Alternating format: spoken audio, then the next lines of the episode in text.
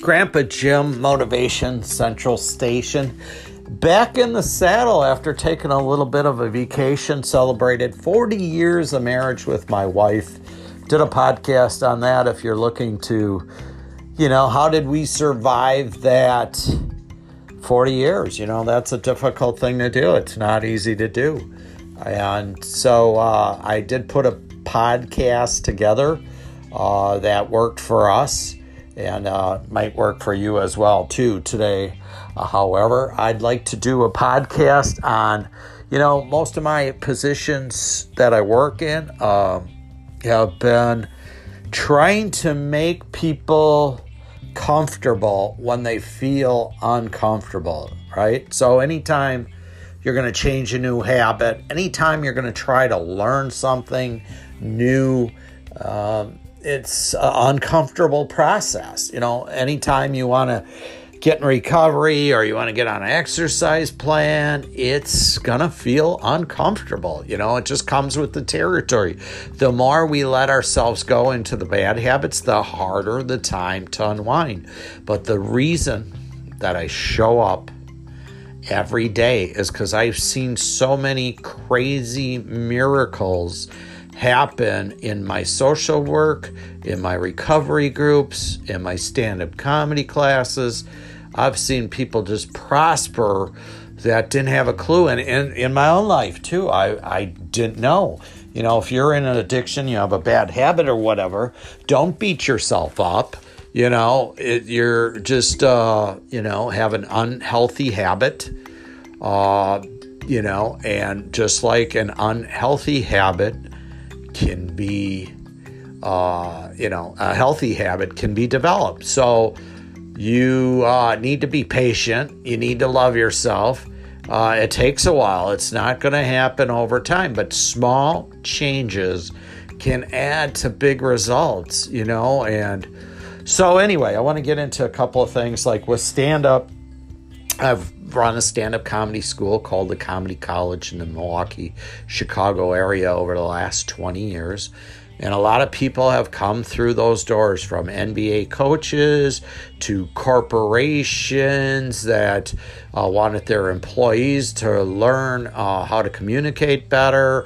I've worked with uh, corporations that gave tours for different uh, properties they owned. And so there's definitely better ways of communicating. But with stand up comedy, the biggest fear in a lot of people's lives is public speaking, which undoubtedly was my uh, fear. You know, I had a huge fear of that. I would get panic attacks, petrified.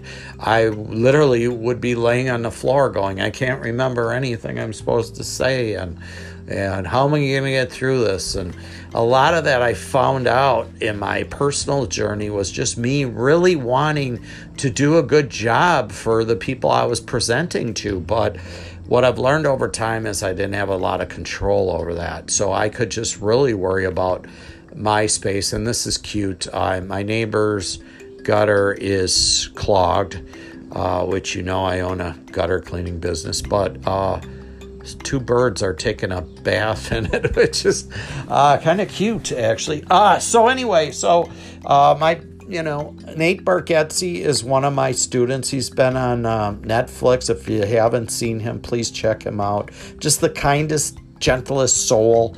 Uh, has really clean comedy. Uh, when I work with people, I always say if you can work clean, you're going to be a little better off.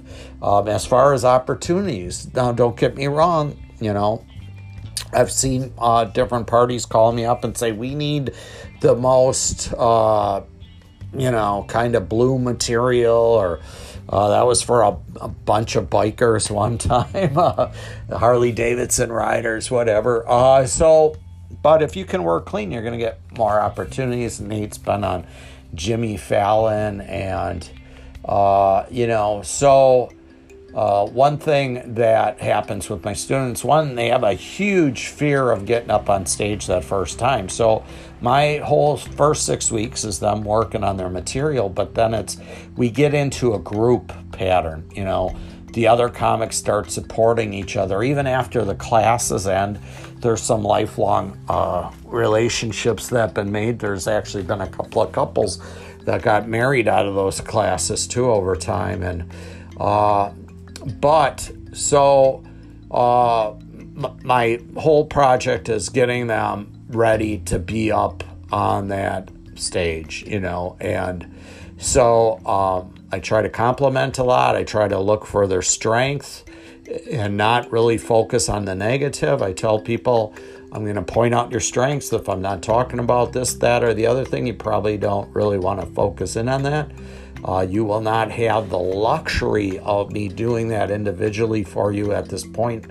Maybe at some time I will be doing uh, private sessions uh, to empower people and motivate you, but right at the current time.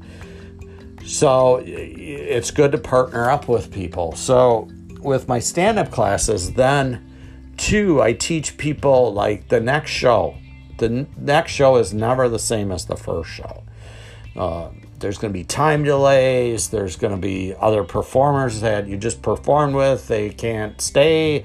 Uh, the crowd that was there last week was really friendly and warm, and the crowd that there's this week is not so nice and not so cheery. And so, a comic's life is a lot of learning how to be, you know, living in and being uncomfortable. And then the people I work with that are in recovery, I work with a lot of people uh, in my social uh, work, my drug and alcohol counseling, um, that, you know, they're used, their brain literally gets used to being, you know, that high, that hit. You know, the, the brain, whether you want it to or not, likes to feel good as much as possible. And so when you're using a drug, to make you feel better. And actually, too, once you start using these substances for a long time, you're actually changing the chemistry in your body. You're also changing uh, your central nervous system and your brain. You know, your brain gets used to these substances. Well, I'm not feeling good because right now I don't have work. So I'll anesthetize myself. I will smoke some weed or I will drink alcohol or I will take a pill so I don't feel this way. And uh, your body says, hey, this worked. This, wow, it took that pain away. And but the problem is with uh, alcohol and drugs, eventually uh, things get worse and they can kill you, right? And so we definitely don't want to use those kind of things to uh, take away our stress. We want to, you know, get hooked on positive things like good, healthy diets, taking a walk. Um, I'm a big proponent. If you go through a, a lot of my podcast, I will typically uh, hit walking because walking doesn't cost any money. It's free. Pretty much everybody can do it. I have run into some cases where people got a bad knee or something, and I recommend swimming, but the majority of us, the those are outliers, can you know take a walk, and your body's going to start feeling good, right? Because you're going to start breathing in more air, and when you get more oxygen in your body, you get a little uplift, a little feeling of euphoria, and so your body, uh, you know, I always say in my world of recovery, my highs aren't as highs but my lows aren't as low, right? So you use the drug, uh, the drink, to get rid of that uncomfortable feeling. And then, uh, you know, uh, the next, when you're off the drug, uh, you're gonna feel lousy again. Whatever goes up must come down. And I, I say not only does it when you're on these substances to make yourself feel better, whether it's the vape pen, the cigarette, it's going to take you up. You're going to feel really great for a while. And I always say the best drugs will keep you high maybe for two hours, and then it's all downhill after that. And not only do you come back to normal, but you it's like a bell curve. It goes up and it comes down, and then you get even, but then it's a bell curve below the surface. So not only are you going to go up, but you're going to crash to normal and then you're going to go below normal. And then you're going to feel miserable. That's when the shame, the guilt comes in. I ate that. I ate one too many of XYZ. And now the guilt, shame fills in. So so we try to substitute these bad choices just with good. That's all we're doing here. Recovery is about just, you know, from feeling uncomfortable to comfortable is just making these tweaks. And when you start on any path, you are going to be challenged. Anybody that has long term sobriety from any type of drug, any type of food addiction, any, you know, has walked through some fire. It just is. And, uh, you know, so my job, I always feel, is making people feel comfortable being uncomfortable. It's going to hurt. Um, there's all kinds of research. There's a couple podcasts I did on, you know, working with other people and groups. And because we know the power of groups, positive groups get really great results. There's so much benefit to that. There's the social interaction, there's the lifting up your friend that's lifting you up, and uh, you make friendships, and you know, your friendships circle around the good cause. And now you know we're we're we're way more motivated. We don't want to let down the group. We want to you know um, do our end of the lifting. So uh, out of our five friends i'm not going to be the one that's stumbling and falling i want to be the one that lifts up and empowers people by setting a good example in what i do and there's a great study um, and it's done by dr Proffitt. it's p-r-f-f-i-t-t from the University of Virginia.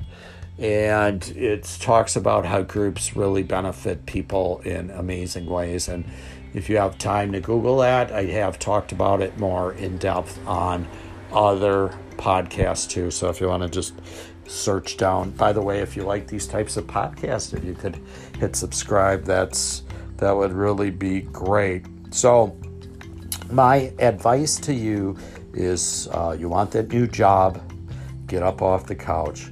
Are you sick and tired of being sick and tired? Get off the couch. You know, whether, and, and these things don't have to be earth shattering, they just have to be consistent. So for five minutes today, I'm going to stretch. Um, and that's a new goal of mine. I just started yesterday, and today I stretched a little bit.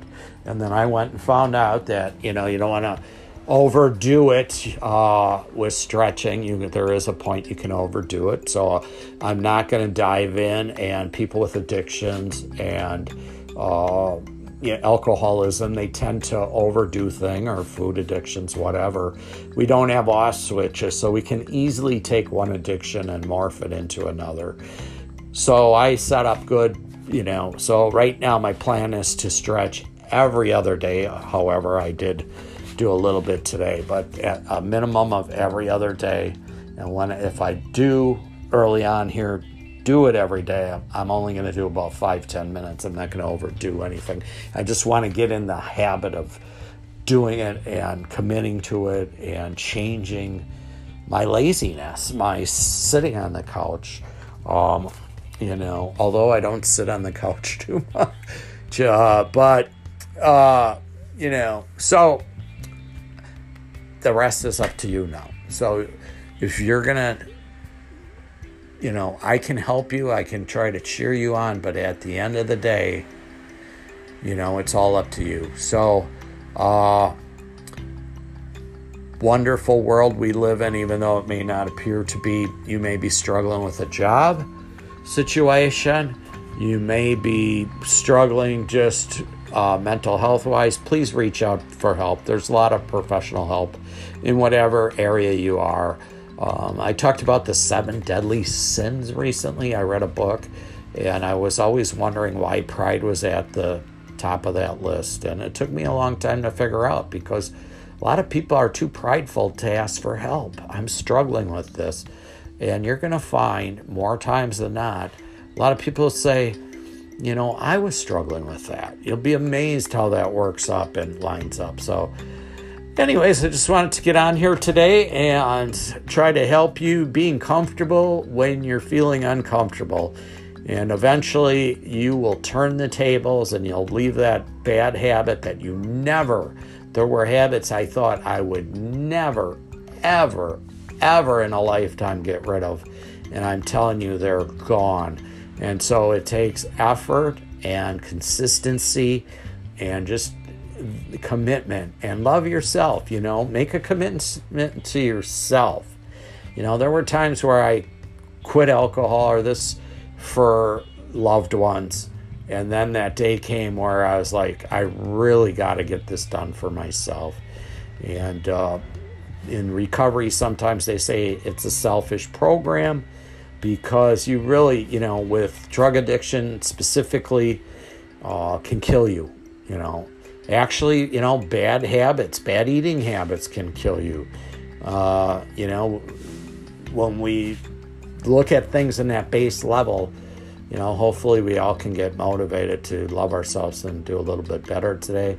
So I love each and every one of you. I don't know you, but anybody that's struggling with a habit they don't like, I do because I've been there.